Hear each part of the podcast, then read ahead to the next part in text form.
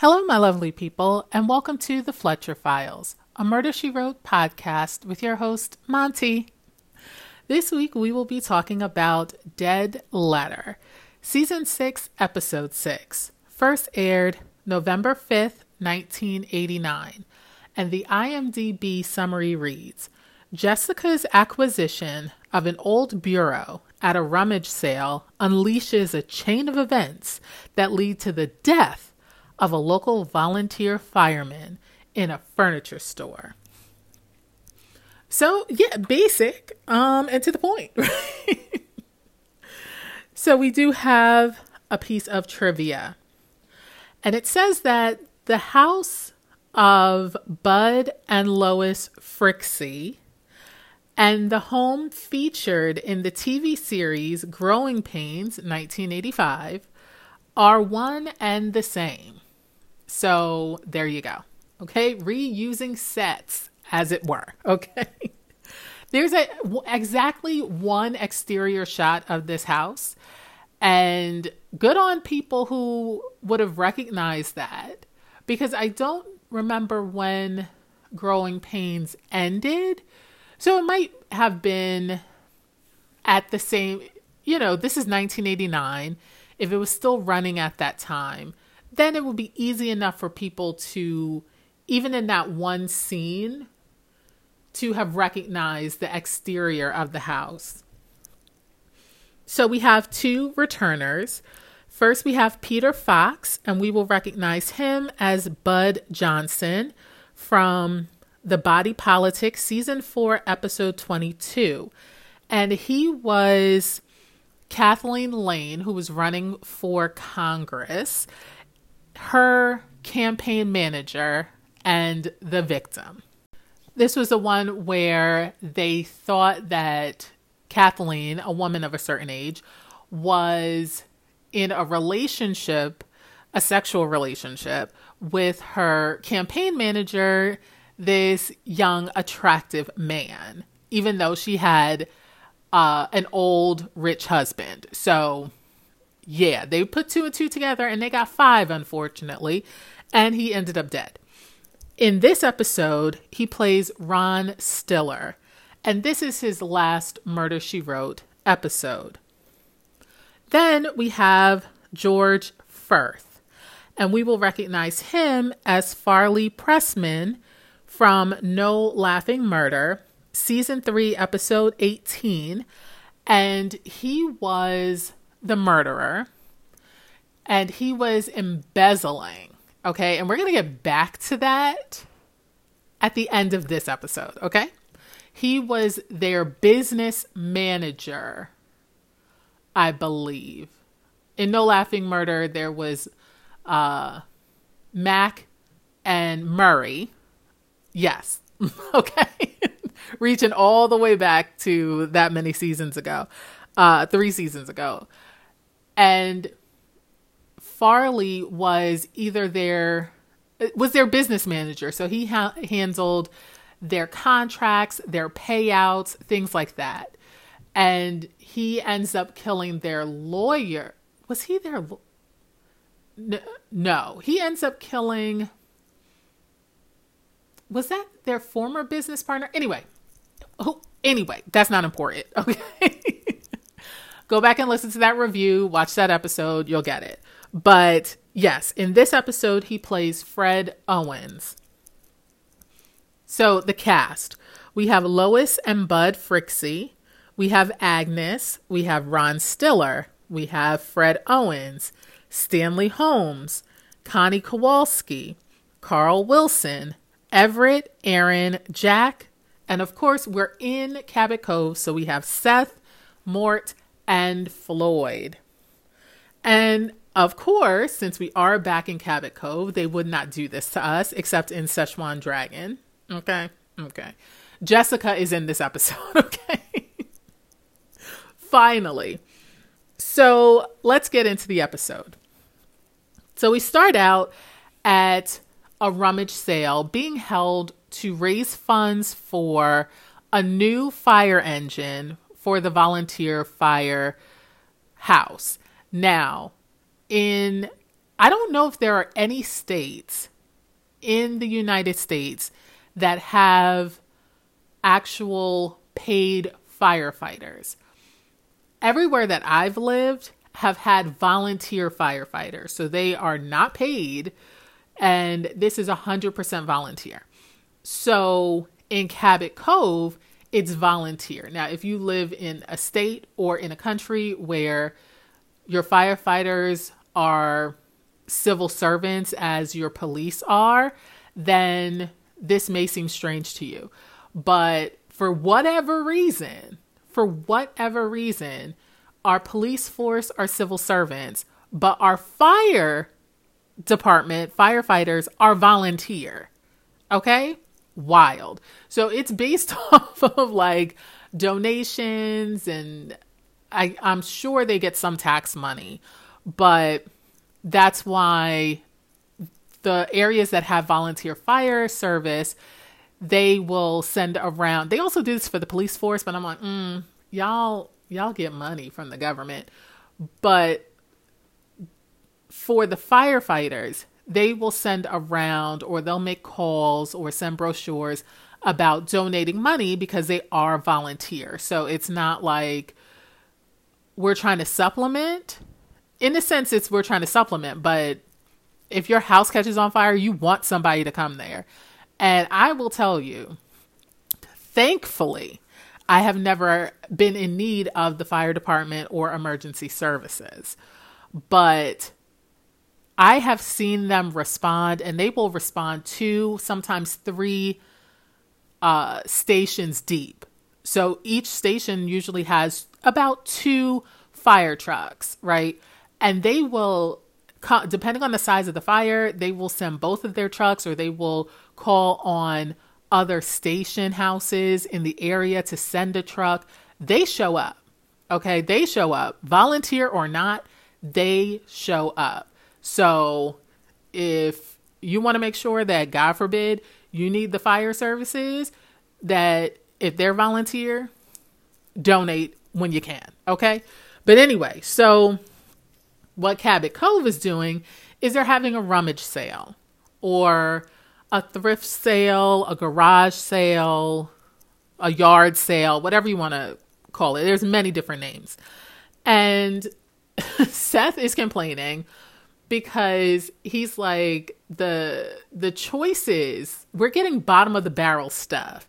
Like this is how are they trying to raise money with this low level of quality stuff? Like this is people got rid of apparently all the good stuff and sold all that stuff already in previous rummage sales but now it's down to you cleaning out the, somebody's house and it, this was in the garage, it got water damage and stuff like that. but instead of throwing it out or donating it to, well, we have something called like junk luggers, and there's other services that you can hire that will help clean out. And if they're able to donate, they will donate on your behalf and send you a receipt. Um, instead of doing something like that, or just putting it out on the street and saying for free. Okay. Or if the garbage man get it, the garbage man get it. They're actually lugging this stuff to the firehouse, okay, in the parking lot or wherever outside the firehouse to sell to their fellow townsfolk. Okay, okay. it's a noble cause, but people really put some junk out there. So that's the disrespectful part.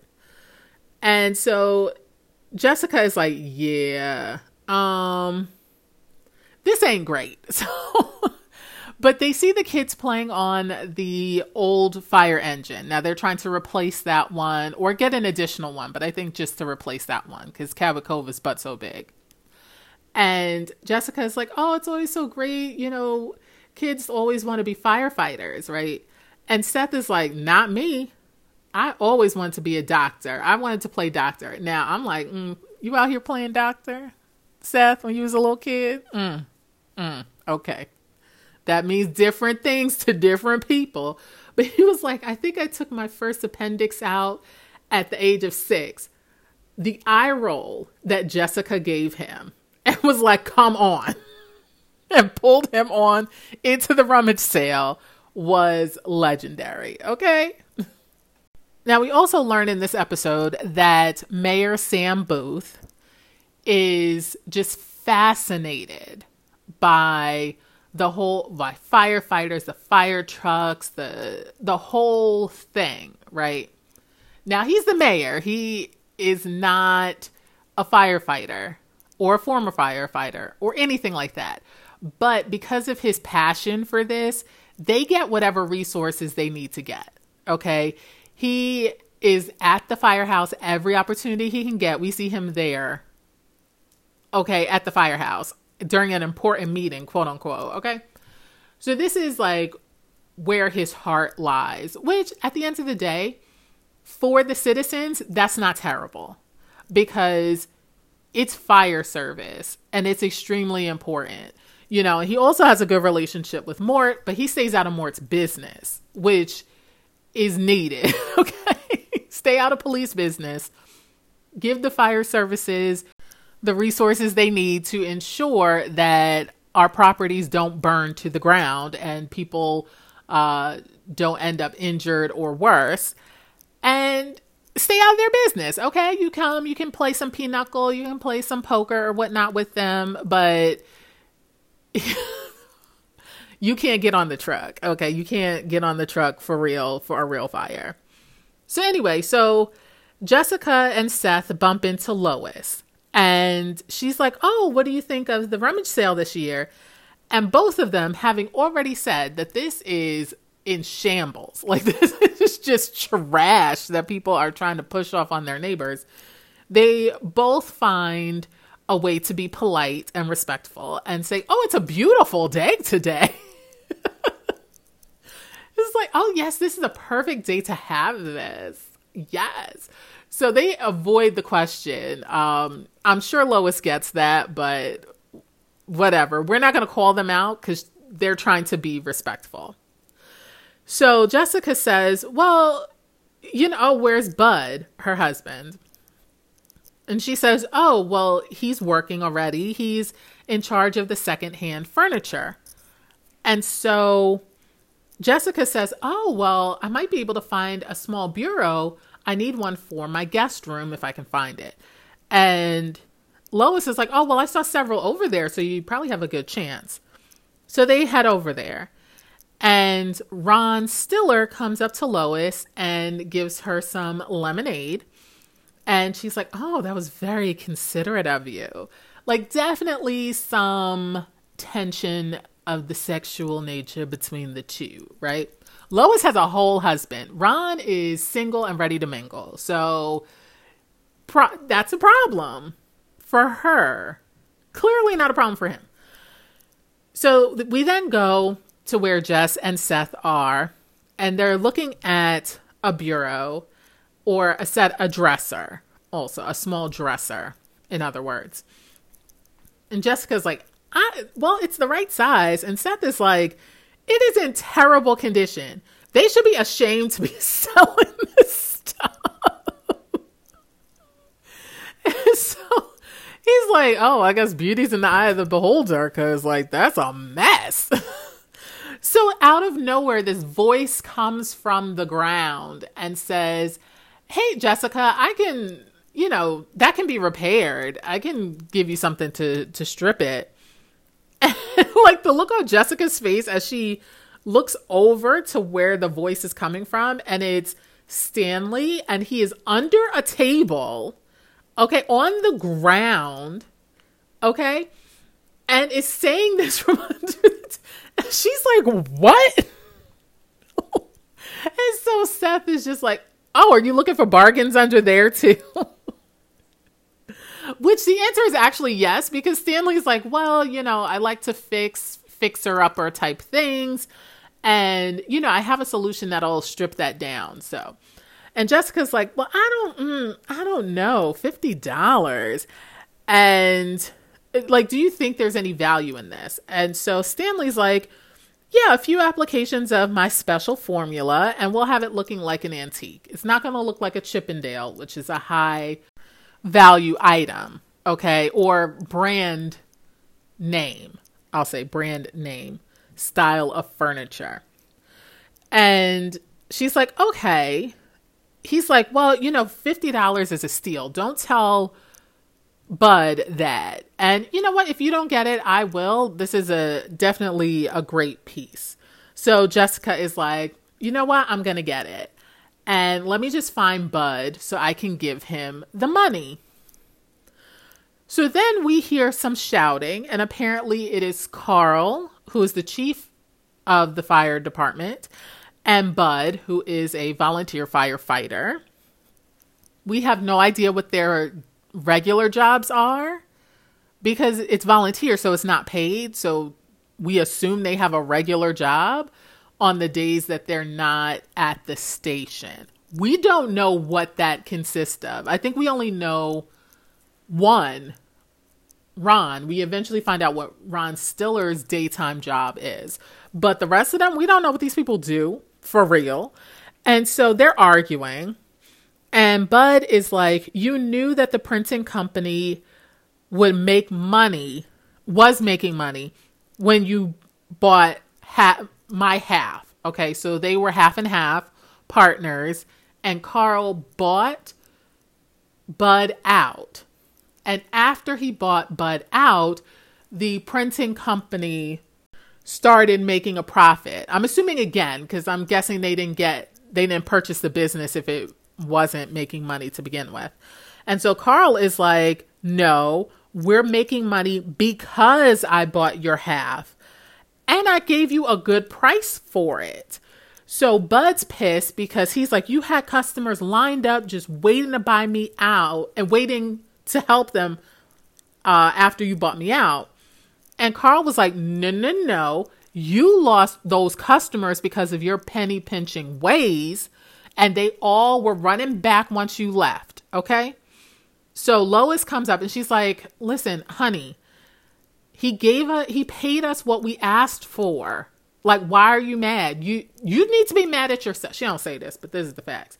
He need to be mad at himself. Okay? Cuz I promise you he thought he was getting over on Carl.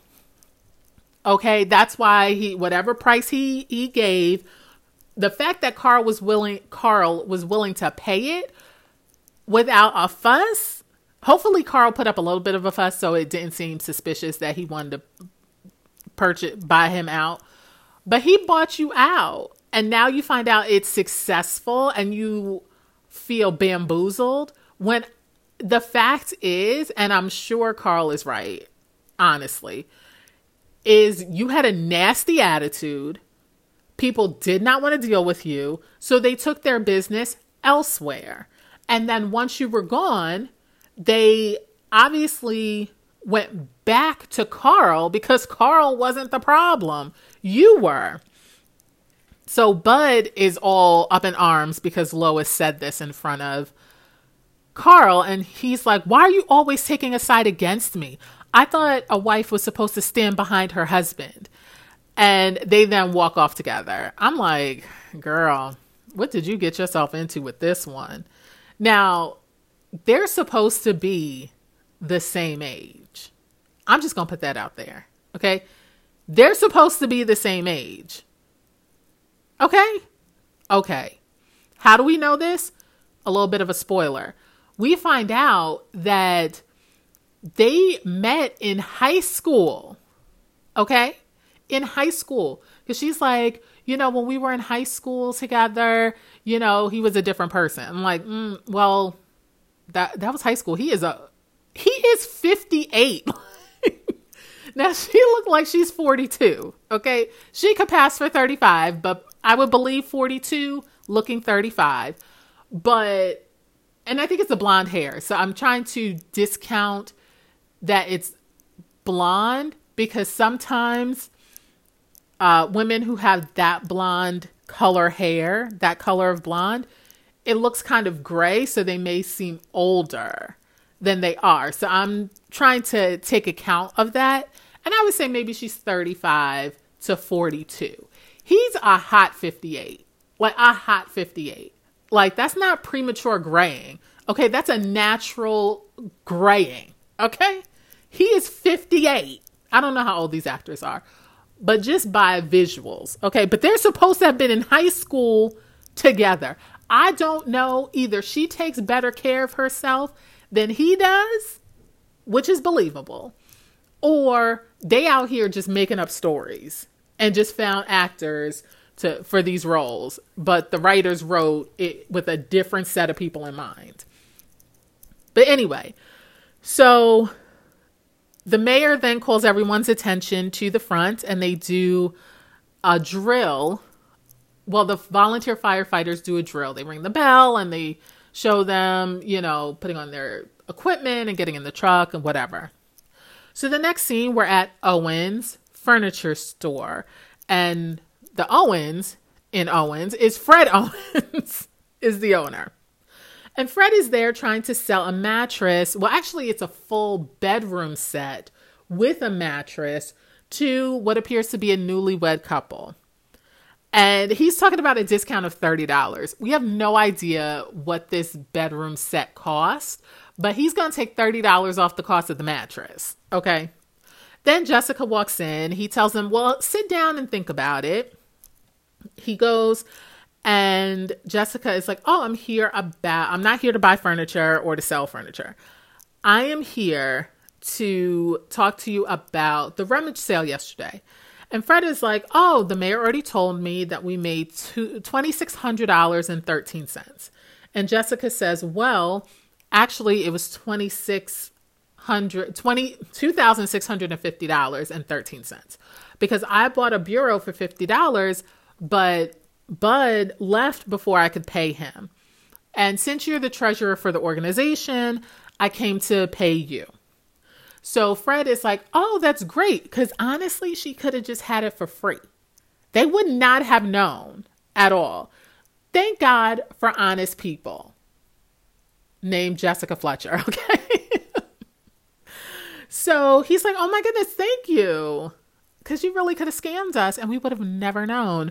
But I'm trying to sell this god awful bedroom set that I got stuck with last year to this couple over here. I'm, I'm trying to close this deal. You can go and give the check to Stanley and he'll get you a receipt and he'll set you up. So Jessica goes to the office and Stanley waves her in. He's on the phone with a bill collector, clearly, and he's like, I showed Fred the bill. He's the one who writes the checks. He has just ignored it, unfortunately, but I promise that I'll make sure that he pays it. Yes, we'll do it hand, by hand delivery tomorrow morning. Okay, we'll see you then.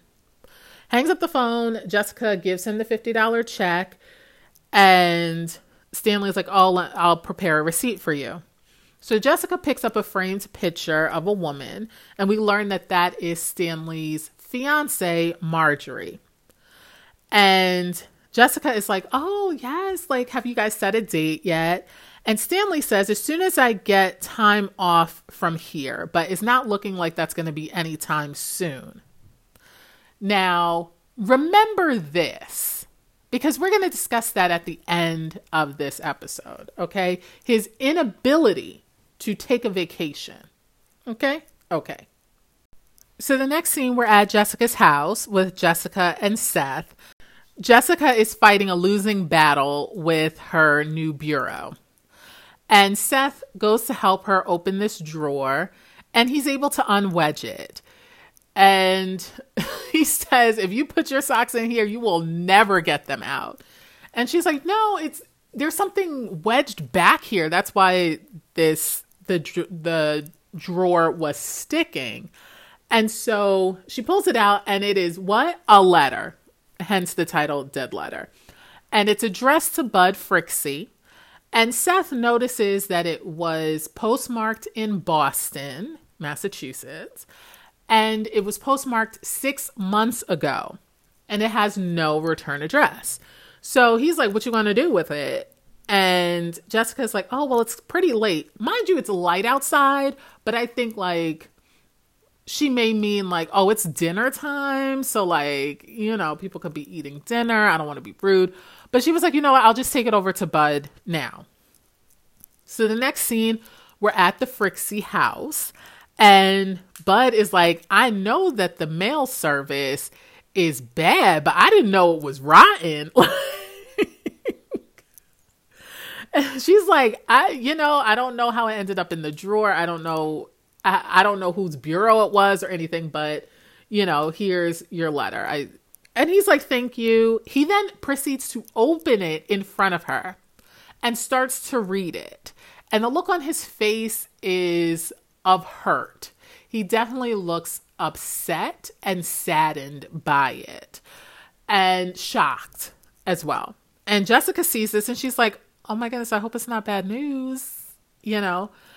And he's like, no, no, it's it's fine. It's nothing I can't handle. Um, but I I do need to get some stuff together. So, you know, thank you again, Jessica. He like is kind of like in a daze and he walks back in the house and Jessica's like, uh, yikes, what did I do? And it's not her fault. That's what any normal person would have done. They would have done one of two things either gone over to his house if you knew the person, go over to their house and take them the letter. Or two, you would put it in the mail. Put it in the regular mail. It had postage on it. Postage was paid. It had an address where it was going to. You just drop it in a mailbox and keep it pushing. You're done. You're done. So the next scene, we're at the gas station and Lois is trying to put gas in her car and she's like, Oh, I can't figure this out.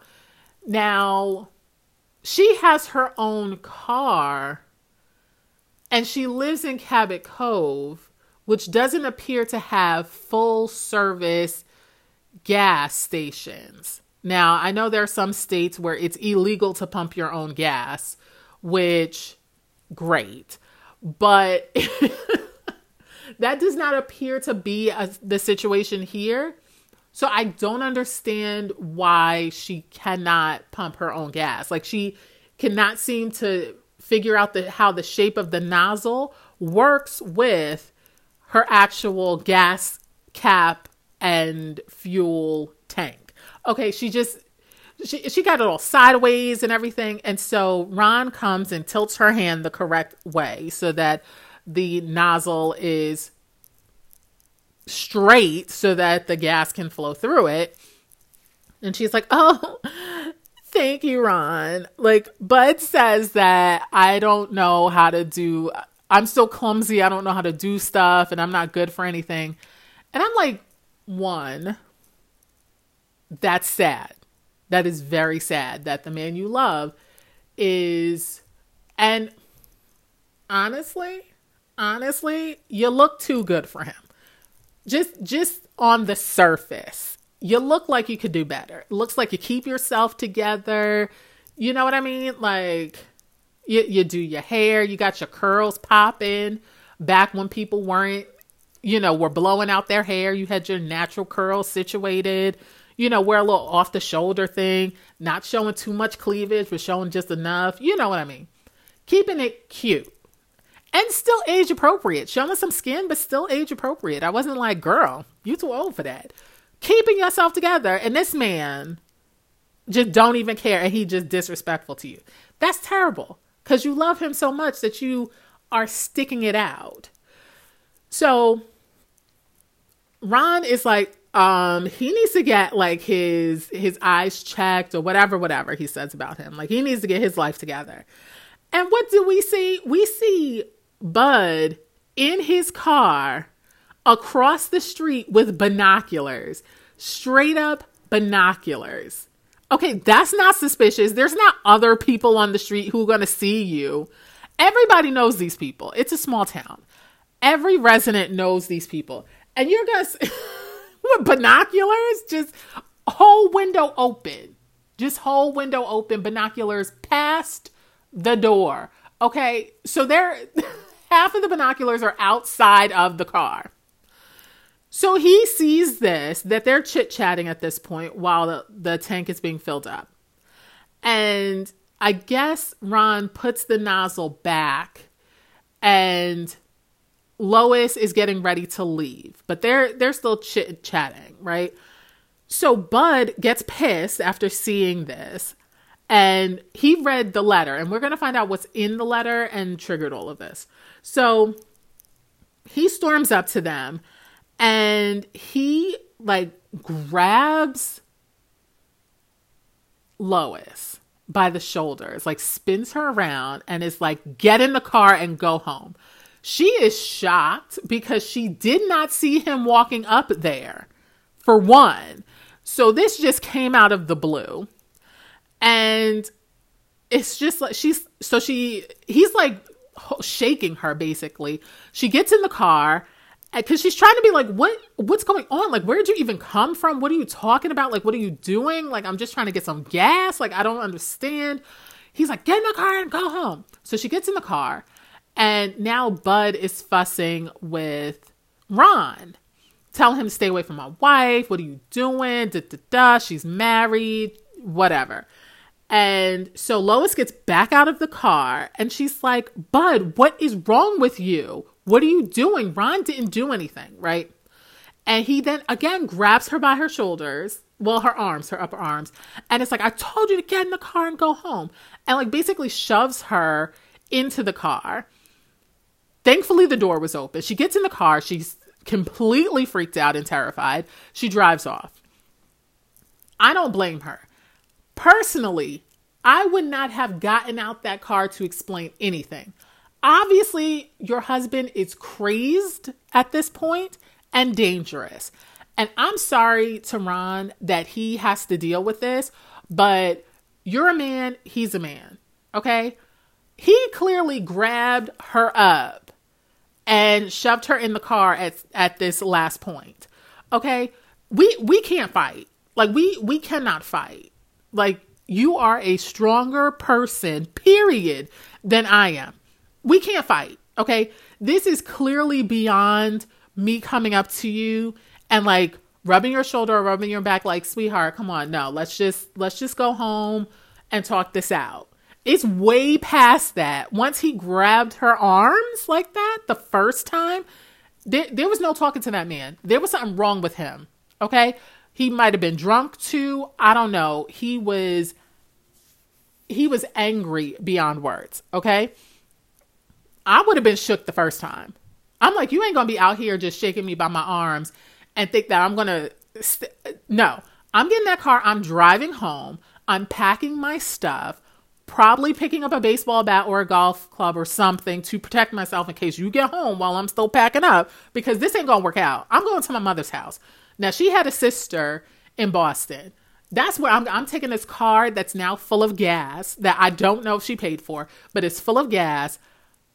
Cabot Cove would be in my dust. I would be at my sister's house in Boston so quickly, like from the gas station to Boston. Because what we're not going to do is this. Because if you're willing to do this in public, God knows what's going to happen when you get home. God knows. So who's not going to be there when you get there? Me. And if I am, Mort Metzger and Floyd are going to be there too hands on weapons because this is a dangerous situation. This person, Bud, was in a dangerous mode right now. Now, it doesn't appear that it obviously he was emotionally abusive before, like throughout this marriage, clearly. If she's at the point where she's repeating what he says about her being clumsy and not good for anything, she, he has gotten in her head to that point. So she is mentally and emotionally abused. Period. Now, I I'm doubting that it had gotten physical before. And this seems like she was terrified. She tells Jessica that she was terrified of this level of jealousy and how he reacted in his rage. So that tells me that he's never put his hands on her before, most likely. Most likely. So, yeah, I'm like, I wouldn't have, he would never have seen me again. Like, he would have just got papers in certified mail. He would get, like, FedEx was a thing then. He would have got it FedEx. Okay. And you got to sign for it. Okay. There you go. Because no, this is, you going to do this in public?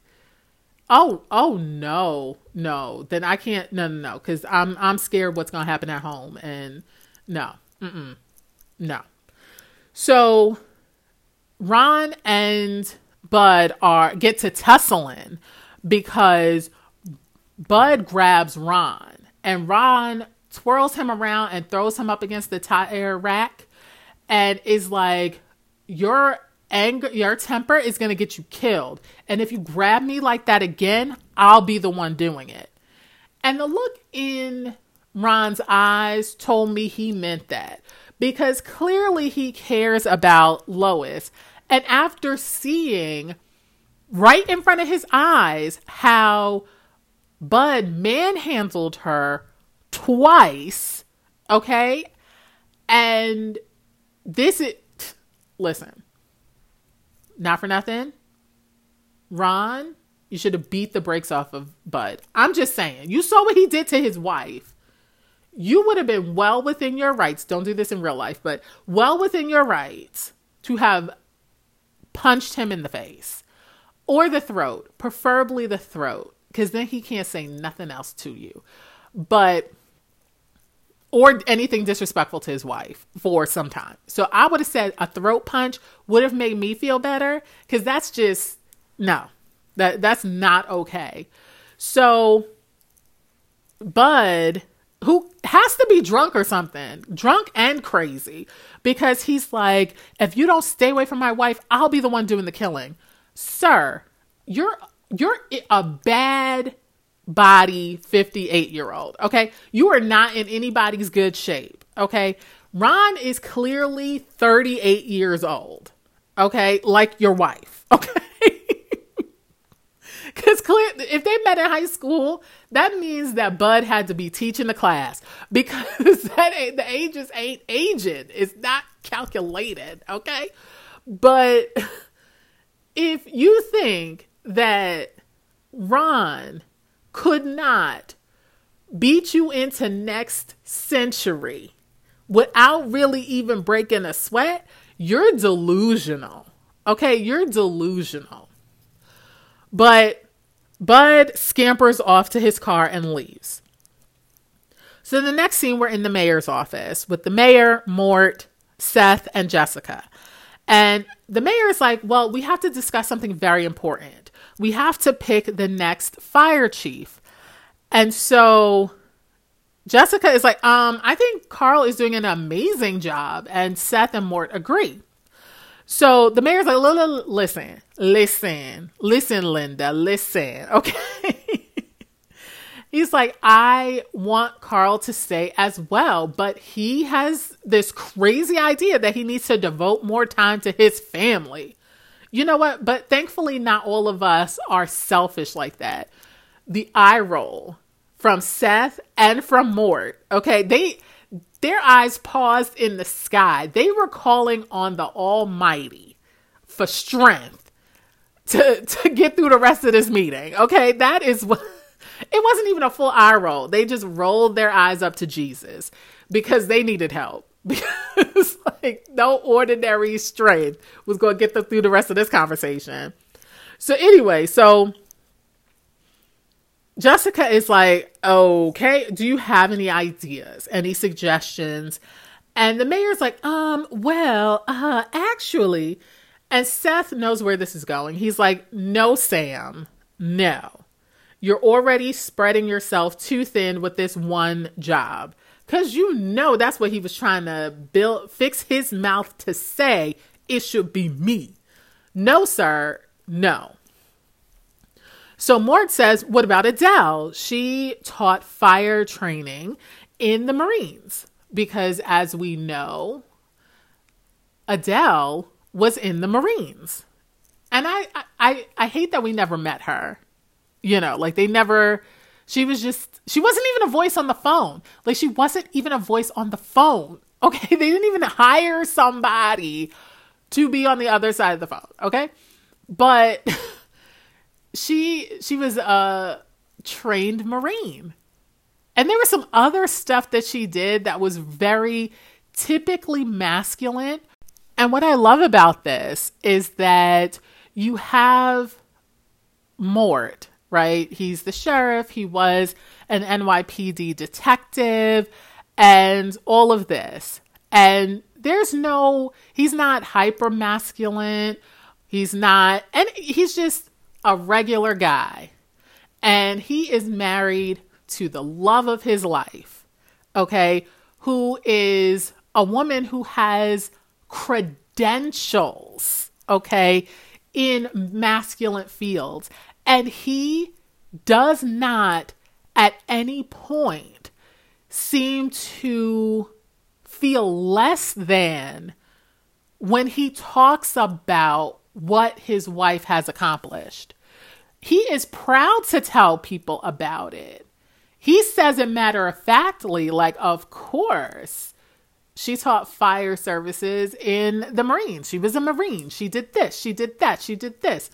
And I love it that he his masculinity isn't damaged, isn't affected negatively by his wife who has succeeded in masculine activities, typically, because obviously there are women Marines um, and women in other fields that she was part of. So I don't know. I, I love how they put that in there. Like he he will quickly tell you about her credentials and not even second guess that this may to some ignorant person seem like he's less than because his wife is able to do these things successfully. But anyway, back to to this. So he then says so the mayor's like, well, I don't know. Seth is like, I don't think that's a good idea. Jessica says, why isn't it a good idea? I think having a woman as our chief of the firefighting chief is amazing. And so Mort was like, oh, wait a second. I withdraw my nomination. I don't want her sitting in a firehouse all day playing pinochle. Sir, you be in there playing poker with him too. So, like, you just don't want to be playing poker with your wife because you know she out here winning. So I understand. I understand. He's like, wait, when I get a chance, I hang out with the firefighters. And now if she the chief, she gonna be there too. We need our separate lives. We need our separate lives. So Seth is like, oh, that's a good point. like, Seth, don't try to clean it up. Do not try to clean it up. And at this point, they hear the fire alarm go off. So we have a siren that goes off to alert the volunteer firefighters to go to the fire station to suit up because there's a fire. Here in Cabot Cove, they have a bell. So somebody notified dispatch. Dispatch rings the bell, and I think also may call the firefighters who are not in the house for additional support. In the firehouse, I mean, like they could be at their actual houses, but calling them in for support. So we then see where the fire is at. It's Fred Owens' furniture store. It is ablaze but it doesn't seem like a lot of damage on the outside, and they're able to put the fire out relatively quickly. And Jessica's like, Isn't it odd that Fred is not on the scene here? And they're like, Yeah, that is that is odd. We find out later he was actually out of town. So this seems suspicious, but there is a valid explanation that we can't really prove, but it's an explanation, I guess. So they're putting the the smaller fires out inside. They go inside. These are the firefighters, and Ron he finds Bud dead on the floor. Him and Carl. So Bud find not Bud. Ron finds a body. He calls Carl over because Carl is the chief. They roll the person over and they both see that it is Bud Frixie someone, I think it's Ron, then goes to the door and calls Seth in saying, Doc, I need you in here. I need you in here.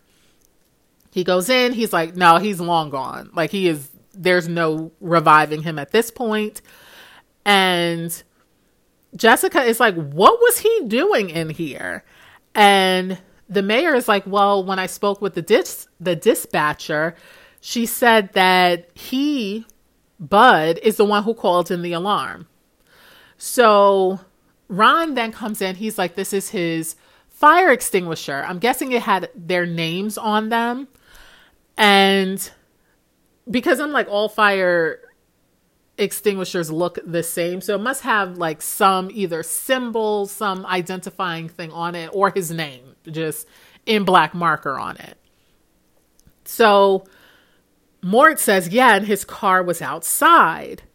So Mort puts two and two together and says he must have seen the flames, called it in, and then came in and tried to put the fire out when he, I guess, succumbed to smoke inhalation or something to that effect. But obviously, an autopsy would be able to tell them better. So the mayor goes on and on about how he, how Bud is a hero. Okay. Now, granted, he did run into a burning building. And granted, he is a volunteer firefighter. So he is choosing on his own to be the one who runs into burning buildings. So that, yes, that, yes, okay.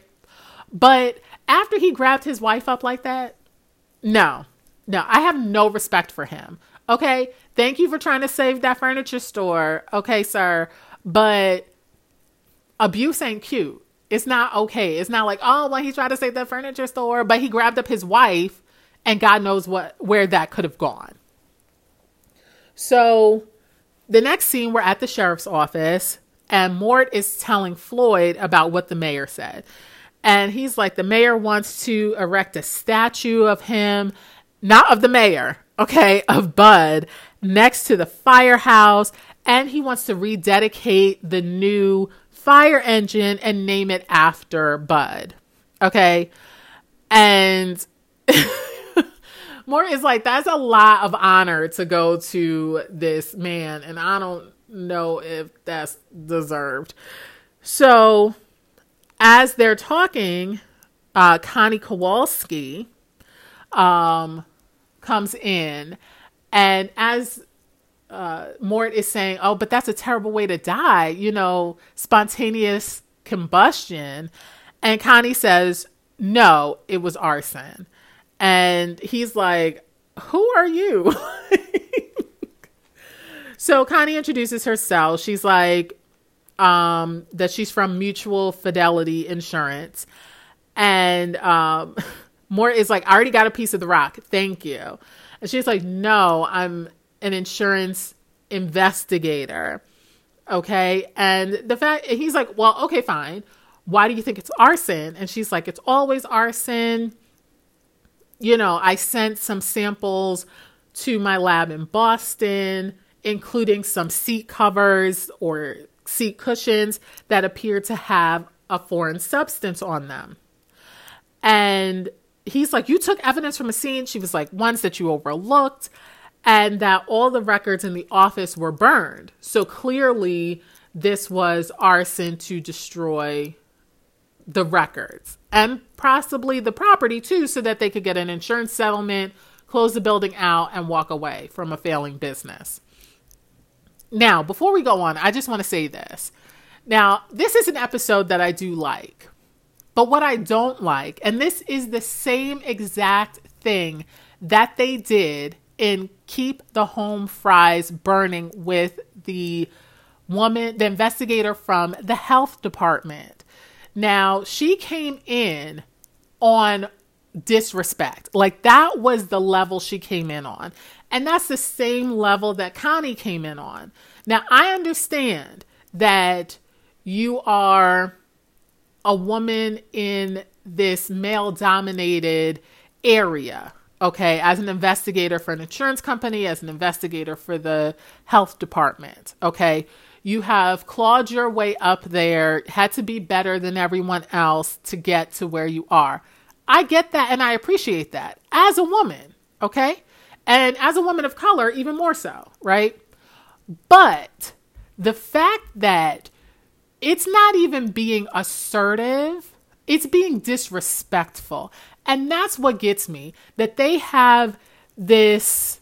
I don't know if they had an issue with the different generations because Jessica is a working woman, right? She is in a male heavy field. Specifically, murder mystery novels is extremely male heavy, then and now, to be honest. But they she's able to code switch, right? She's able to navigate whether it's a detective who respects the research and information and experience and knowledge that she has and wants to use that to their benefit, or if they're standoffish, if they're misogynist, if they're um, sexist, whatever, right? She is able to navigate that without being nasty, without being disrespectful, without um, being overbearing.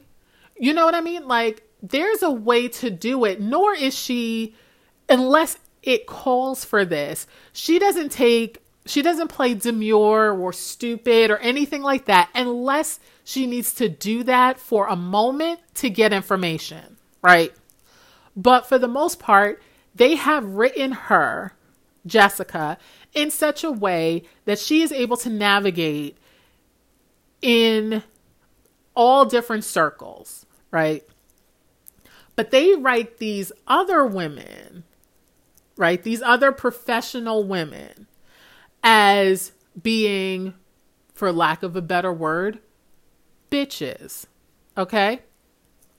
That they come in, they're nasty, they're disrespectful, they think they know, they don't really know, and it really takes away from the fact that they had to claw their way up to that position. Okay. That they had to prove themselves to get to that position. And I understand that you may come in with um, chips on your shoulder and assume that you're going to be discounted because you're a woman. I get that. I get that. I get that. But that doesn't make, make it okay to be disrespectful because that just makes you look worse. Because an outsider looking in is not going to, even a woman, because sometimes women are women's worst critics, right? That an outsider looking in is not going to take the step back that I'm taking in 2023 to understand that you are overcompensating and you are trying to ensure that these men know that you deserve the position you're in and that you need to be taken seriously. There is a difference between coming in with a level of confidence and assertiveness that will get that point across, and then there is being disrespectful, dismissive, that is just not okay for anyone. Because if the same way the barrister in witness for the prosecution. Wit- no, witness for the defense was the murder she wrote episode. Witness for the prosecution was the Agatha Christie book and movie. Okay. So, witness for the defense, where we had uh, attorney barrister Quayle, I think that was his last name, Quayle, and how dismissive he was, right? That didn't gain him any favors. He was trash for that. J- whatever. I, I did a whole review about that. But the same way that was unacceptable to an audience member for him to do that is the same way that it's inappropriate for them to write these characters. Clearly, men wrote these characters. Okay. But I don't understand how these same men, but you know what? Angela Lansbury, I'm sure, had some say so in how her character was created. That uh, Connie Kowalski and I forget the name of the woman from Keep the Home Fries Burning, they didn't have that same autonomy to craft the characters as being confident, assertive women and not disrespectful like aggressive is not necessarily a bad word, but they were definitely disrespectful. And that was just disgusting to me. And that really took away from this episode. Personally, it took away from this episode. I enjoy the actress who plays Connie Kowalski. I believe we see her in future episodes. This I think this is her first Murder She Wrote episode, but I think we see her further down the line a few times. But as an actress, she's great. She played the hell out of this role. But it's unfair to have this character who you have written to be hated. And it's like, if she was a man, would she have been this aggressive and nasty to Sheriff Metzger for no reason? Like, he wasn't. Once she said, I'm an investigator for mutual fidelity, you know, looking into this, okay? Had she said the same thing up till, you know, introduced herself, I believe this is arson. I've worked a lot of these cases, I've investigated a lot of these cases. This has a lot of the markings of an arson for insurance fraud purposes. I would really like to work with you to investigate this. Or if you're more comfortable, I can do my investigation and let you know when I come to a conclusion.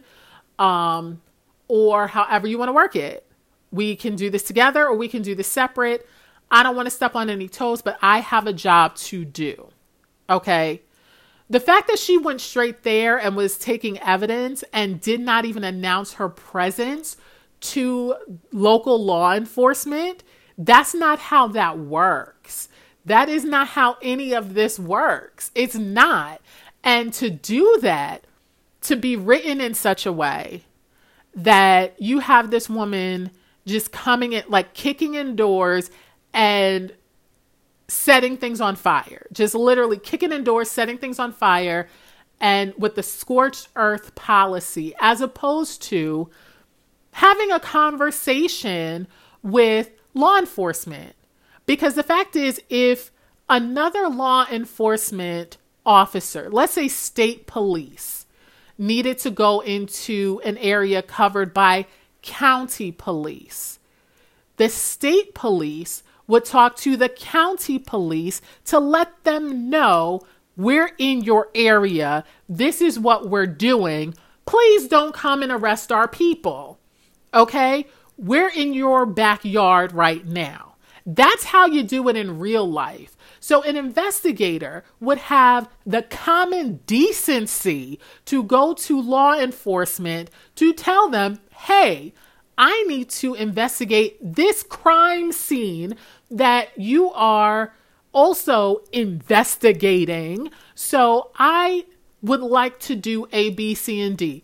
Can we meet at the scene at this time so that I can collect evidence and we can both be on the same page. Because that's the decent thing, not even the decent thing. That's what you're supposed to do. Okay? Because in real life, she would have been arrested for tampering with evidence. Okay?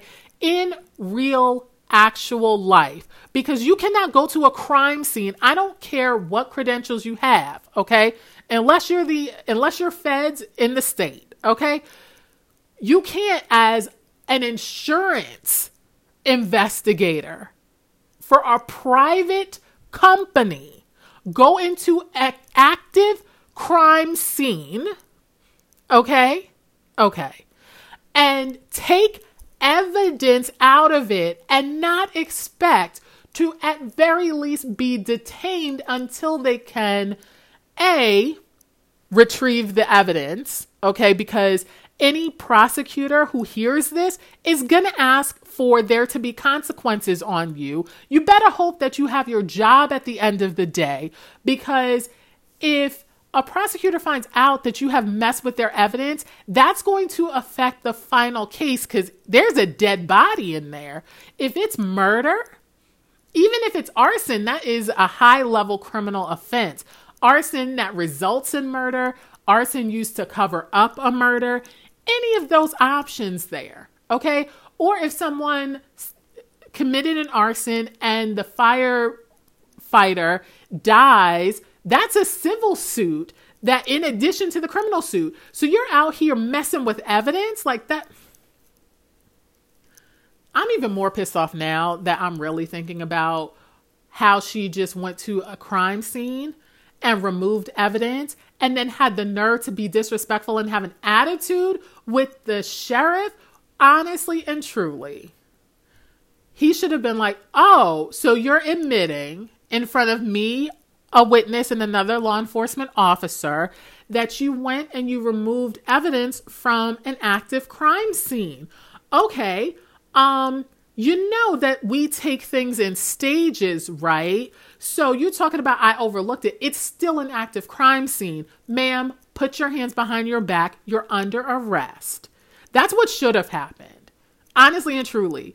And she just kept getting Mort Metzger's goat and it it just it wasn't necessary. The disrespect was disgusting.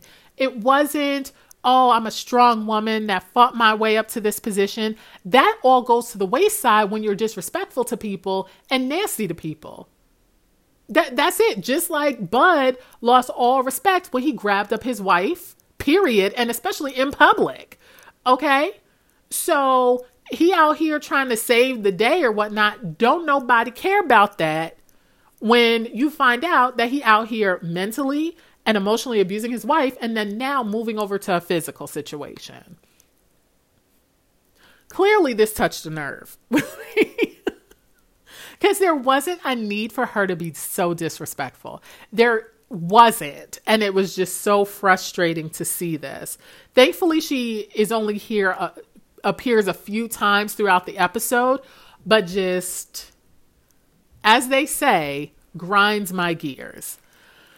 So, anyway, okay. so they then go to the scene. So it's Fred, the owner, Connie, and Mort. And so Connie comes in and she she's like, "Who are you? Don't touch that." As if you haven't come and destroyed evidence, the trail of evidence already. Okay, the chain of evidence destroyed. So I don't know. Mm, okay, no, we already discussed this. We already discussed this. We already discussed this. Okay, anyway, so Connie is going on and on about like, oh, well, it, it started there and there by gasoline or kerosene. I'll know in a few hours, you know, and I'm sure you don't know anything about this, but uh, where were you last night? And Fred is like, what, who are you? And what, what is going on?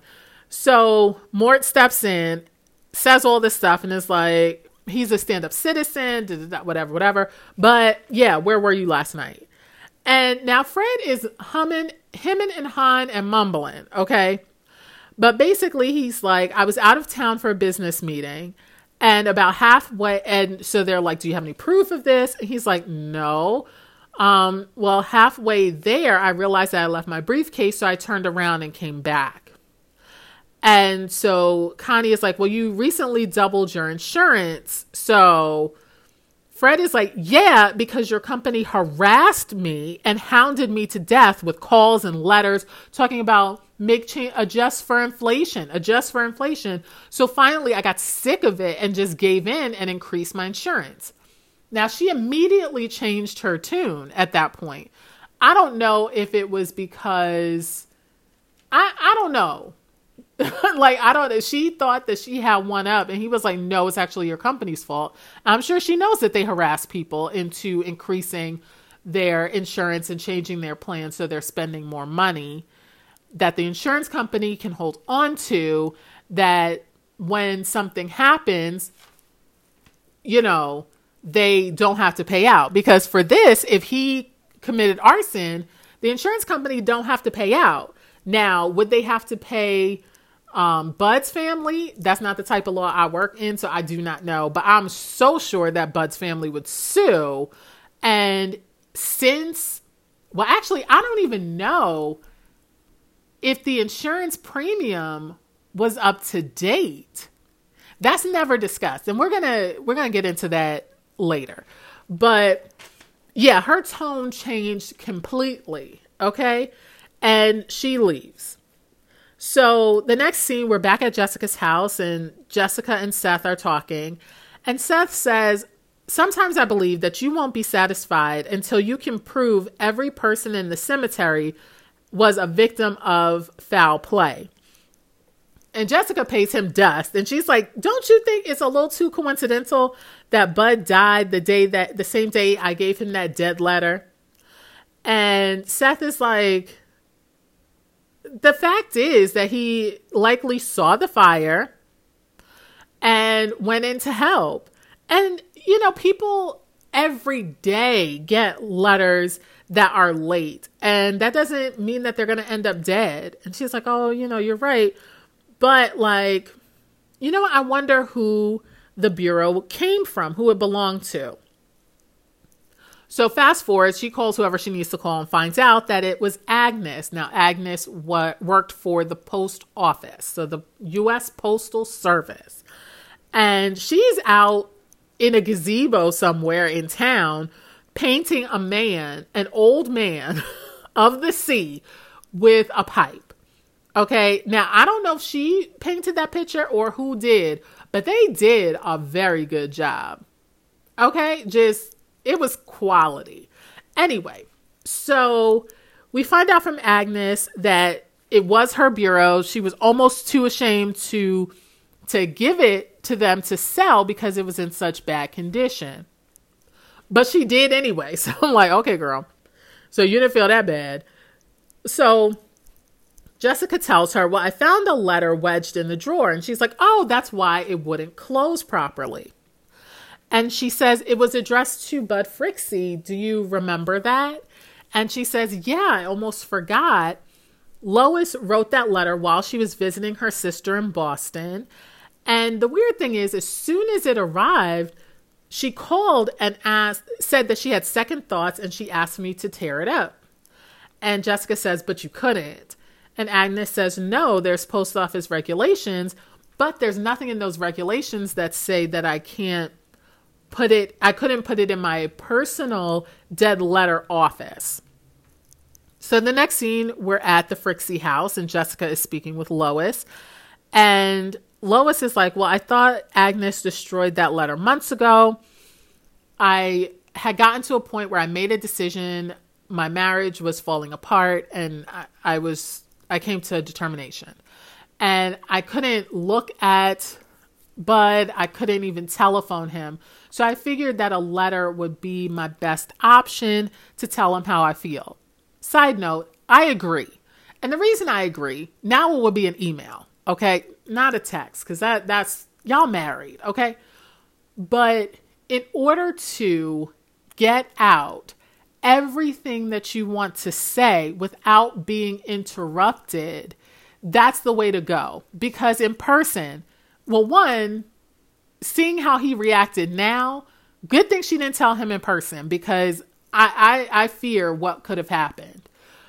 But telling someone over the phone, they can interrupt you, they can hang up on you if, and you don't get everything out. But in a letter, whether they finish reading it or not, that's on them but you have expressed yourself fully. You have um, put everything that you needed to say in that letter, and it's out of your mind and on the paper. So I agree that that was the best way to go under these circumstances. So she says that in the letter, she told Bud that she didn't love him anymore and that there was another man. And Jessica's like, "Oh, wow. Okay. Um yikes." So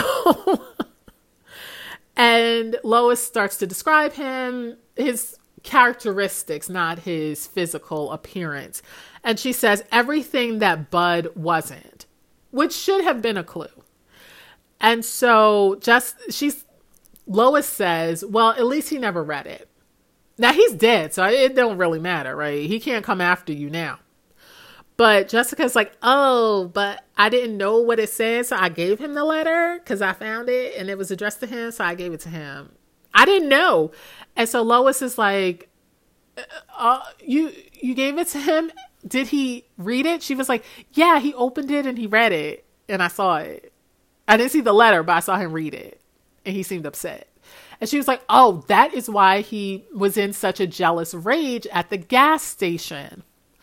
And so Jessica's apologetic and Lois is like, it's not your fault at all. It is not your fault. Please, please don't feel bad because it's not her fault. But by nature, because of the consequences that have come from this, as a, a human being, you feel bad. So your go to would be to apologize.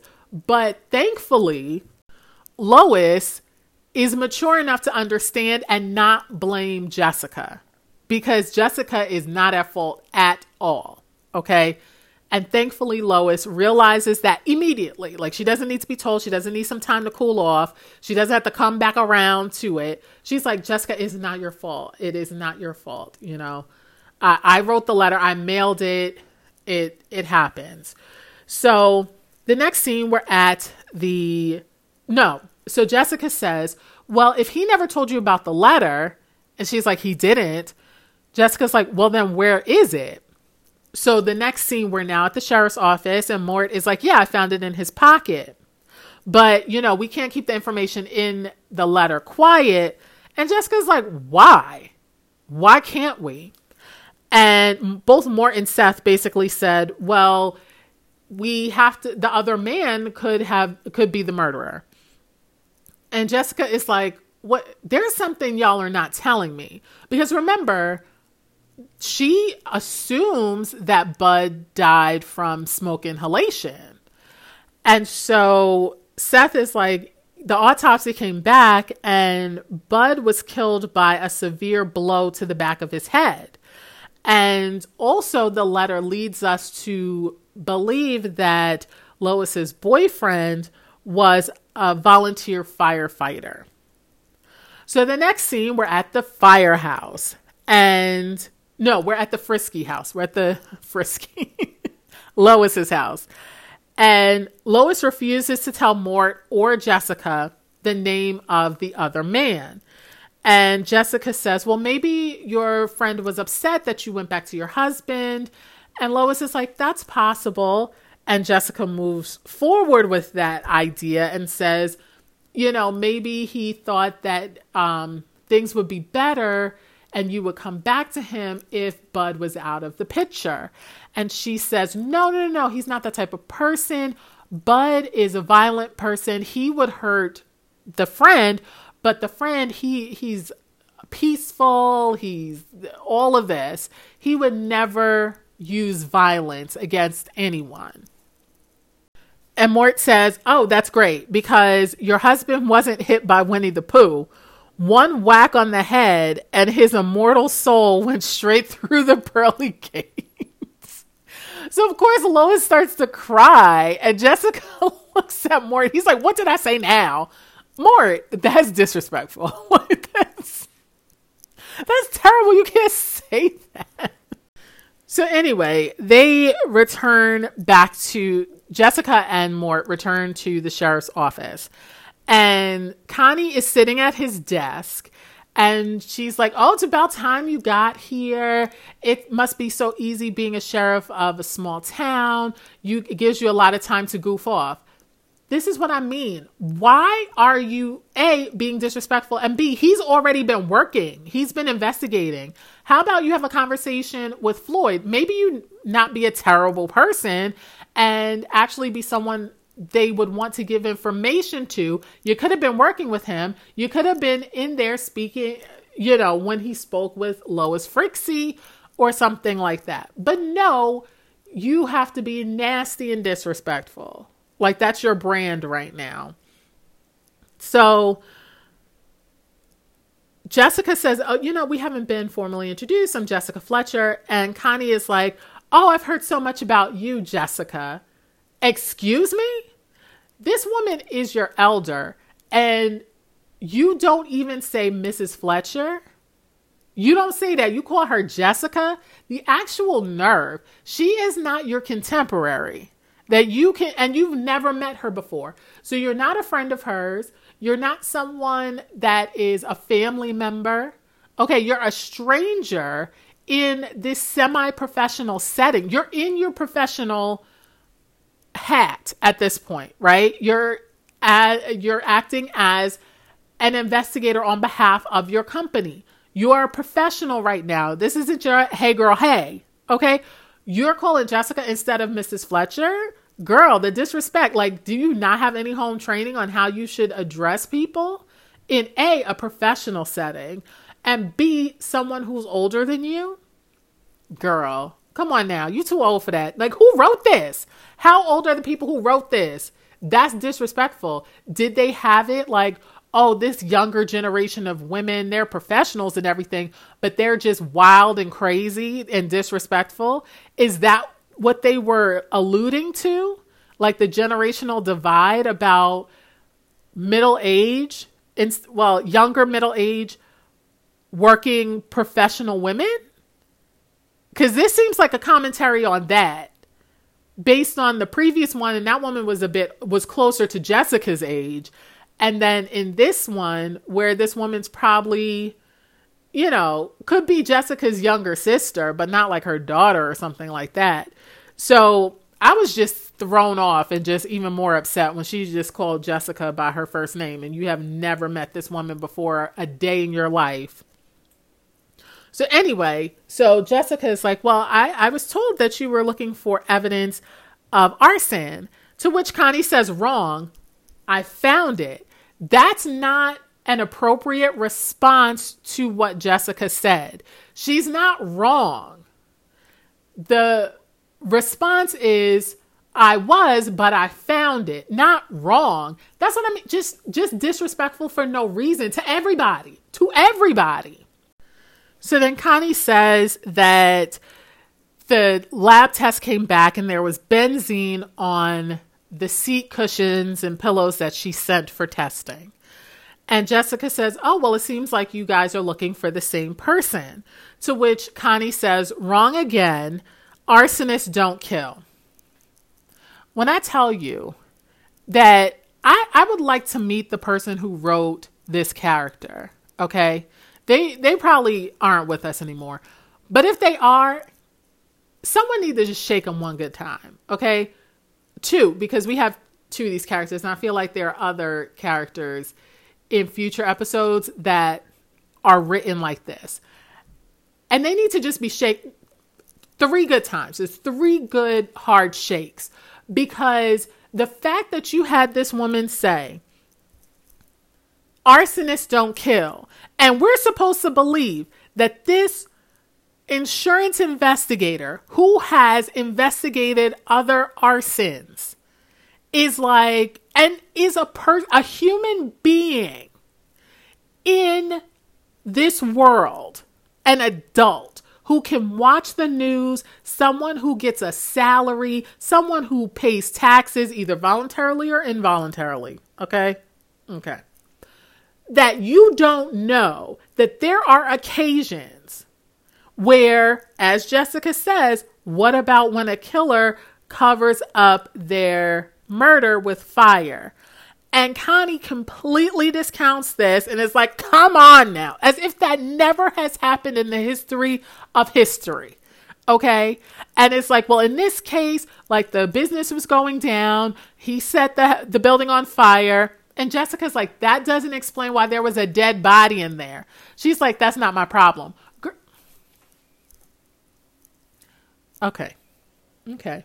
We just gonna move on because the level of frustration that I'm experiencing now because of the ignorance of this conversation on the part of Connie is just beyond measure. So we're gonna just keep on moving. So Connie leaves, okay?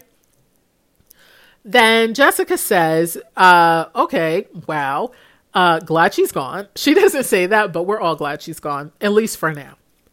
And Jessica says, well, where would we find benzene? And she remembers and says, didn't Lois say something about Bud's jealous rage in a gas station? And Mort says, that's my case. Who, which firefighter, volunteer firefighter, works at a gas station. And as he's about to say it, he is taking in all the air in order to say Ron Stiller. When Floyd, paying attention but not paying close enough attention, says Ron Stiller and literally snatches the wind out of Mort's sails. Okay?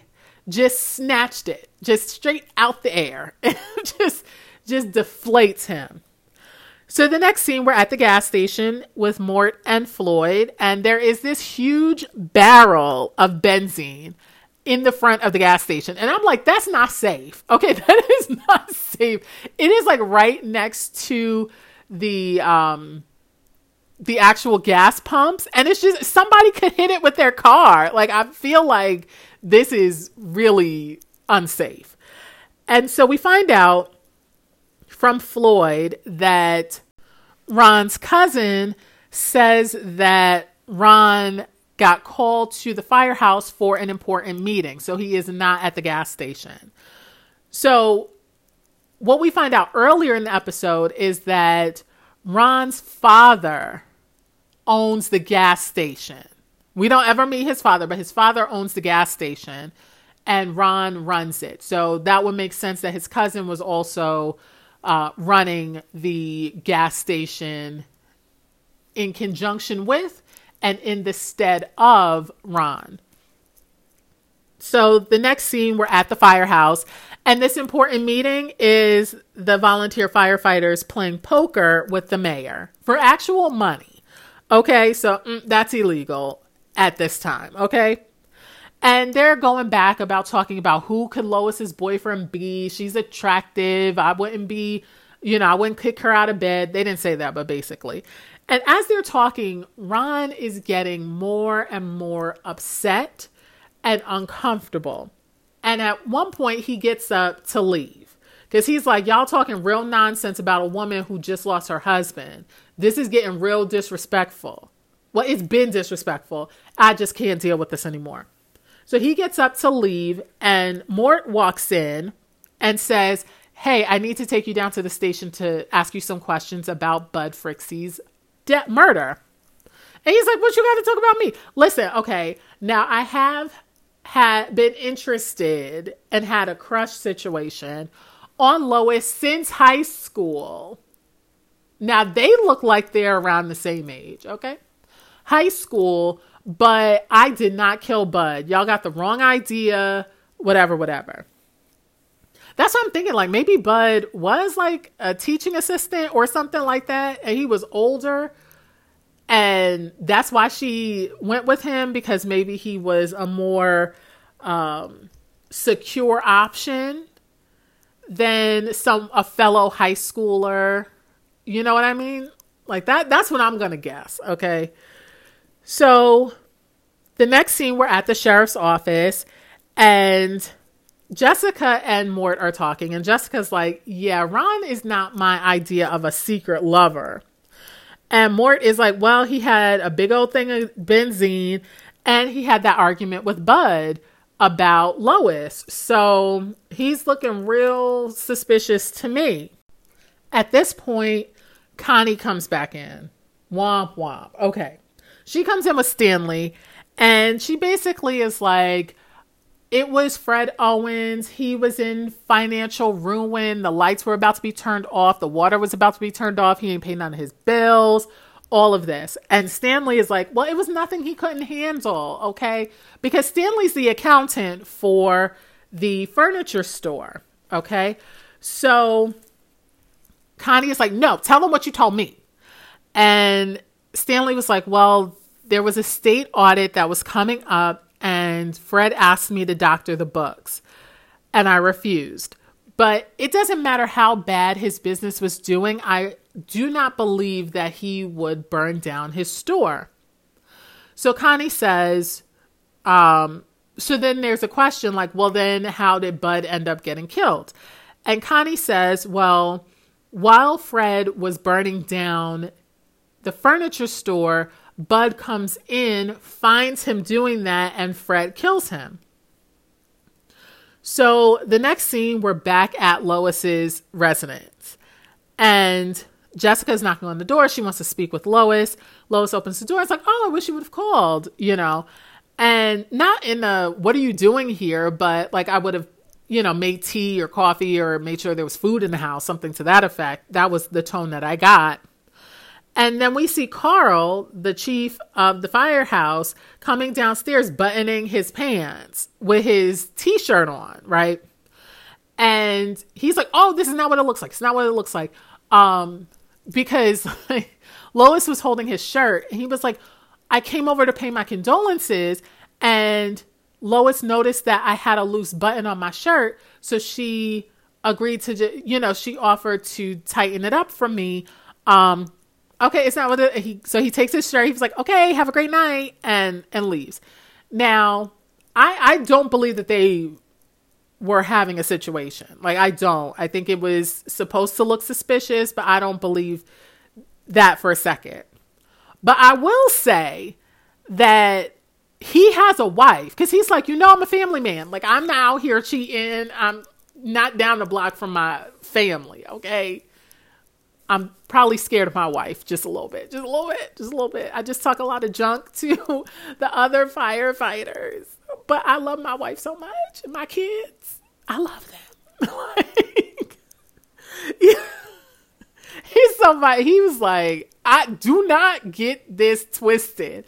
I am not, no, no. See, I'm even stepping down from being the chief of police so that I can spend more time with my lovely family. Okay. I'm not trying to mess that up, messing with this one over here. Okay. no, no, no. Okay. All them guys got their eyes on her. If they would find out, that would be, uh, my life would be over. Okay. No, no, no. It's not that. But I'm just going to say, he got a whole wife. Why wouldn't you just notify him about the button and be like, um, you don't look like the type that would do that, but you got a whole wife. So, you know, unless he said, you know, my wife can't sew for nothing, then you would take the shirt and, and help him out. But that's weird to me. I don't know if it's weird to you. If I saw somebody with a loose button, I might let them know. But I'm like, didn't you notice? But you know what? Maybe not. Maybe it was fine when he put it on, and then somehow during the way it uh, unraveled a bit and got loose. So it's possible that it happened during the day. But I I don't think I would have been like, okay, go ahead, take your shirt off. I'm gonna fix this button. Like, okay, I'm just gonna run to the bathroom upstairs real quick. Why don't y'all have a bathroom on the first floor? L- listen, it was written to look suspicious. It was written to look suspicious. Okay. So Carl runs out, okay, with his shirt halfway on. Jessica then goes, uh, well, Lois invites her in to sit down. And Jessica informed Lois that uh, Ron was arrested. And she's like, for what? And basically, well, he was arrested for the murder of Bud because they believe that he is the boyfriend that she was describing in the letter. And Lois is like, Ron isn't the man, and neither is Carl.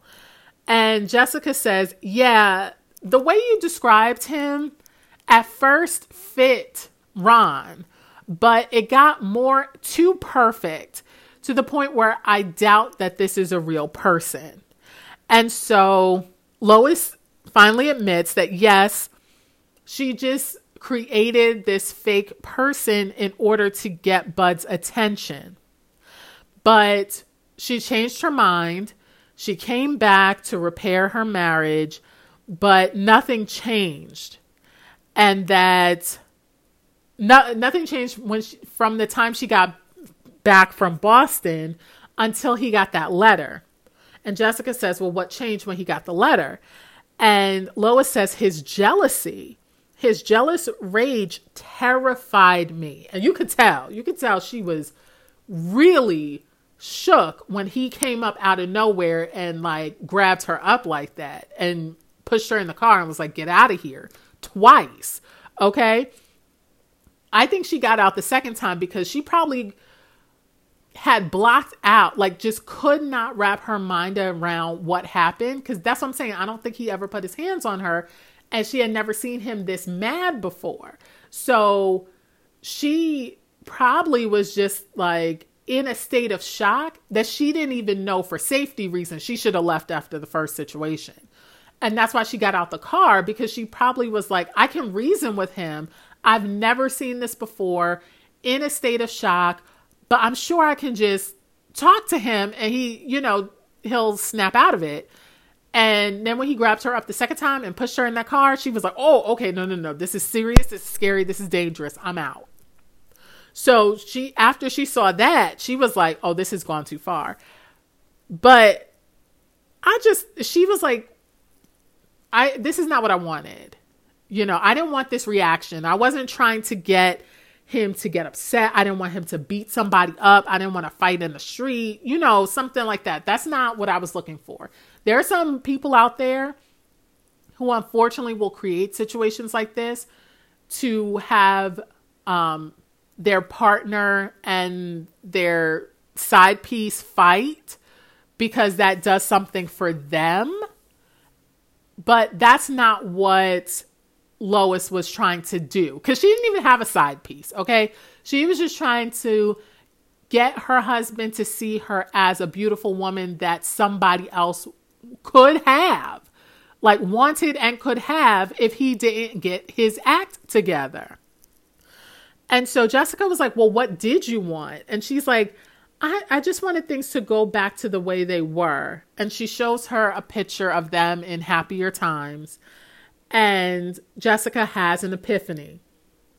So the next scene, we're at Stanley's house. And there's a bunch of furniture outside drying. He's actively um, painting. I don't know if he's putting on varnish, if he's putting on the stripping solution, if he's putting on paint, but he's doing something with a brush on a piece of furniture. And Jessica is like, "Oh, don't tell me you ref- we, you know, refurbished all of this." And he was like, "Yeah, this is my thing. This is what I do." And so she sees an open can, like paint can shaped, or basically that's what it was, a paint can of benzene. And you know, she was like, "Oh, benzene, like, oh, this this is a strong smell." Um, is this your miracle stripping solution? As in stripping of wood and paint and stuff off wood, I guess. And he's like, it's part of it. Once, you know, after the rummage sale, I mixed you up a bottle. So it's inside. We can go in there. And plus, I need to take a break anyway. Would you like, I made some lemonade. Would you like some lemonade? So they head inside. So inside, Jessica sees the framed photo of Marjorie, Stanley's fiance. And basically, she's like, you know, um, I, I really believe that I overpaid for that bureau. You said it was worth $50. And he says, well, it will be once it's refinished. And she says, ah, we were looking at it from two different perspectives. And it sounds like that's what was happening with Fred and the business because he thought it was prospering, but you said that he owed money all over town. And Stanley is like, Well, he never listened to me. I would try to tell him, he just wouldn't pay the bills. And Jessica says, Well, I heard from, I heard that you were telling someone on the phone that Fred is the one who writes the checks. But when the sheriff mentioned that to Fred, he was astonished. And at this point, from I guess the front door, from, so behind where Stanley is sitting, Fred and Mort walk in. And Fred says, That's what I pay you for. He's an accountant. That's what I pay you for. And Fred is, no. So then Stanley says, Well, when I said that, I meant that he signs the checks. And Fred says, Yes, I signed the checks, but I never think to look at who they're addressed to, I trusted you. But when I contacted the bank, they said that there were in the account there were checks to people and places I've never heard of. And so Mort says you set up dummy accounts in Portland and Augusta. This is to Stanley. And paid into those accounts from Fred's account. And that's called embezzlement. And Fred says, and the audit would have shown that. Mort says, so you had to get rid of the books. And Jessica says, that's why you went to the store that night. You already, you didn't have to break in, you had a key. And you knew that Fred was going to be out of town, so you would be uninterrupted. And we have proof of it. It's this framed photo of your fiance. And it was missing from the office. And Stanley says, Oh, well, that's a copy. Jessica says, A copy of the frame, too. It's very distinctive and it has the same nick in the corner. You remember seeing that, Fred, right? He's like, I absolutely do. So at this point, Stanley admits to embezzling money. He says that it all started when um, he got with Marjorie because she has expensive taste. She didn't like his car. She wanted a sleek foreign model. Didn't like his house. She wanted to live or Cabot Cove. She wanted to live in a condo in New York City. And that when he started taking the money, it just ballooned and he couldn't stop. And he's like, I'm just, I'm so sorry. And uh, Jessica is like, Are you sorry about Bud Frixie? And he's like, I'm the most sorry about that. Um, he, I was just about finished. I was opening up the last thing of benzene and in the back of the store and I was almost done.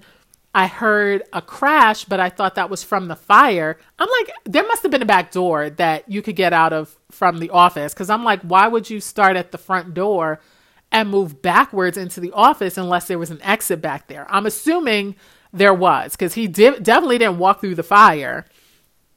So he says he was just about finished. He heard a crash he thought it was from the fire, like things breaking apart and stuff like that. Then he looks up and he sees Bud. And he's like, I don't know who was more shocked, him or me. And I couldn't talk my way out of this. I ended up hitting him in the back of the head with a paint can. So I guess the benzene can that he had, he hit him in the back of the head with that. It looked like he was dead, but he wasn't sure. So he was about to call for help when he saw the framed photo of Marjorie sticking out of his knapsack and was just like, maybe I could get away with this. And like hung up the phone and left, but to either wake up and get out, or if he was already dead, be dead, or be passed out and die from smoke inhalation. I was like, you ain't even care. Like, that's terrible. Like, anyway, so at this point, Mort arrests him. Now, the final scene, and then we'll we'll hit the three issues that I wanted to go back to. Ron Stiller is named the new fire chief. It looks like him and Lois are going to give it a go, okay? Because she put the fire chief hat uh, helmet on him and gave him a kiss on the cheek, which was close to the lips. I'm like, okay, I'm not mad at that. I'm not mad at that, okay? They clearly are attracted to each other. Her husband is dead now, okay? So that's not, and they didn't get together or have any situation, situation before she became a widow or a widow, okay? Throwback to um, murder she spoke. Anyway, so um, before that, they were just good friends. Okay. Ron was keeping it cute. Lois was keeping it cute. Now that they both know that they're attracted to each other, they're both single. I hope it works out. I think that's cute. I think that's cute. I'm not mad about that. Not mad at all. Okay. She's been through a lot. She needs a, a nice, kind, patient man. Okay. And he needs someone who loves him for him, not for the money, not because he appears to be more secure. None of that. Okay. Just loves him for him. All right. Good for them. I'm rooting for them. Now, okay. So let me see if I can remember the the three things. Okay. One was definitely the embezzlement. When Stanley said that they would, him and Marjorie would pick a date for their wedding when he could get some time off from the furniture store. That was because he was embezzling. Okay. He wasn't keeping two sets of books, which typically happens. He had one set of books and they were not adding up. Okay. So there could not be someone else, a temp or Fred, while he was away, while Stanley was away, if Fred got curious and just wanted to, to look at the books, right? He could not afford that to happen. That's why this audit triggered him needing to burn the records. Okay. And um, honestly, like that's what he should have done. Like a, a chair or something, leave a cigarette. I, I don't know, but there had to be a better way to do this than to try to burn the whole place down. Anyway, so that is a technique that embezzlers will use.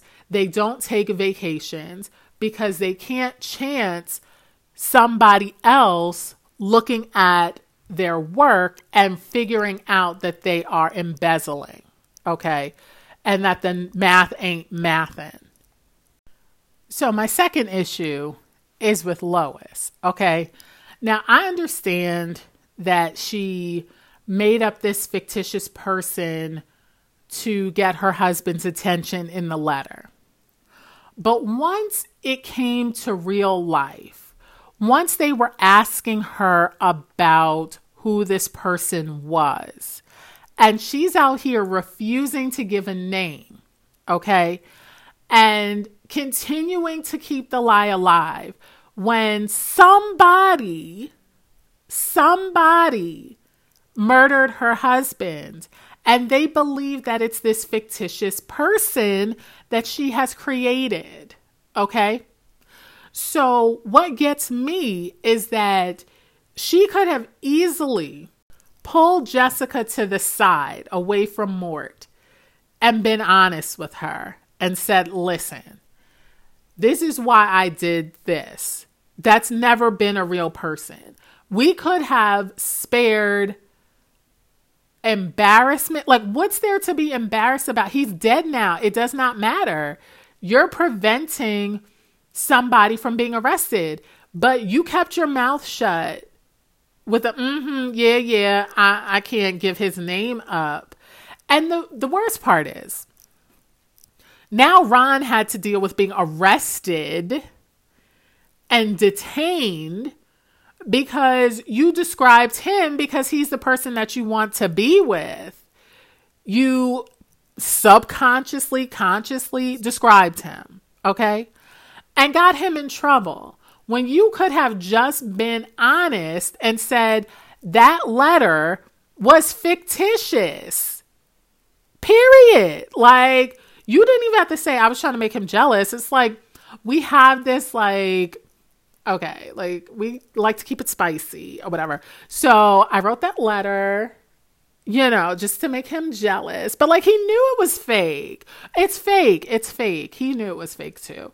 But um we I think I made it seem too real. That's why I was like, oh, second thoughts, second thoughts. You know, he might start getting suspicious because I'm in Boston for a while. So um I don't understand how it's more embarrassing to say that you wrote your husband a letter in order to get him to pay attention to you versus lying about it and having somebody who you care about as a fellow human being and a little bit more who got arrested and has to deal with the whatever trauma comes with being falsely accused of murder, being arrested and detained in that small town. Okay because he's lucky that it came out who the real murderer is because you know there's always like that one person who's not going to believe the truth who is going to hold fast and believe that it was Ron Stiller who murdered Bud okay so yeah like Lois really I can't believe you kept that lie alive after your husband was murdered when you know they were looking for a murder suspect. So that's two. Now, three is just a fun fact. So, in No Laughing Murder, where George Furth played Farley Pressman, he was embezzling from Mac and Murray, right? And he did so by forging contracts and their residuals and royalties from DVD and video sales, he was rerouting to his own personal accounts and only giving them pennies on the dollar, right? So he was found out because their former, I, I think he was a lawyer. I think he was a lawyer, right? Um, found out that they weren't getting any money from the videos. And he's like, no, like that, I helped put that together. Like, this is, they should be getting money from this. So he called the, the man who ended up dying, being murdered. He called the video distribution company to get the numbers, found the numbers, and confronted Farley about the fact that they should have been getting thousands upon thousands of dollars, and they said they weren't getting anything. And so he ends up being, he murders the other guy to keep it quiet, even though it's going to come out eventually, but like he just needed more time and was hoping that if this guy is killed or quote unquote, you know, took his own life, which he tried to set it up to look like, then I'll be fine. Like they won't find out. Or I'll have enough time to pay the money back, or something to that effect, something delusional. So he ends up being found out, breaking down crying, and like, yes, I embezzled. It was like $300,000, which in 1985, that was a lot of money. That's a lot of money now, to be honest, in 2023, but even more so in the 80s. Now, that was probably the 60s, 70s, and 80s, that all that time that he was embezzling money from every aspect of their business dealings. Okay. So that was him. He murdered somebody to cover up his embezzlement. And he stayed in tight with both Mac and Murray so that his fraud could not be uncovered. He stayed their business manager right? And he, in order to prevent them getting someone new who would have discovered the embezzlement. Now, in this episode, as Fred Owens, the business owner, his business is embezzled from, okay, to the point that they were about to turn off the lights and the water now he's thinking he's successful because he's uh, he sold three bed sets last month. Okay, but the money that's coming in is being funneled out to uh, maintain or create a lifestyle, create and maintain a lifestyle that Marjorie wants as opposed to Stanley. And Stanley's doing this to keep her. Okay. So thankfully he's not and and again like the person or people who are being embezzled from are not the victims of murder. It is the people who would be able to expose the embezzler who gets murdered in both of these episodes. The difference also is that another similarity but difference right? So in no Laughing Murder, Mac and Murray thought there was no money coming from the video sales. So they had just come to terms with that and weren't even checking for it. So he could steal with reckless abandon. And there were other deals that since Mac, uh, no, was it Murray? The yeah, there was the heavy set one, and there was the not heavy set one. Okay, so the one who still had a TV show, right? Him. He was still getting money from other ventures. Farley was able to get him to invest, quote unquote, invest in deals that seem to always fall through and be uh, disasters. But in honest, in all honesty, he was probably having him sign off checks that went to comp- dummy companies in Far that Farley had access to and created. Now, in Dead Letter, but in Dead Letter, Fred thought his business was doing well. He had no idea of the financial crises that Stanley had put him in. So he's just living wild and free. Okay, think of his business is doing great when in fact it's not. He's living off credit and goodwill. Okay, because Stanley then took all this money. And I think so. I think it's interesting that you have the same actor playing the different roles. So you have him in one being the embezzler, and in the other one, this one, Dead Letter, he's being embezzled from, both having the embezzler murder somebody to cover their embezzlement. Okay? Say that three times fast. Anyway, so. So yeah, I thought that was very interesting as well. Now, so you had uh, a good callback, which was this part, the embezzlement thing. And you also had a bad callback, which was Connie Kowalski, who reminded us of the woman from Keep the Home Fries burning from the health department. That was a bad throwback, and they should just not write any character, but especially a woman character, as this level of disrespectful.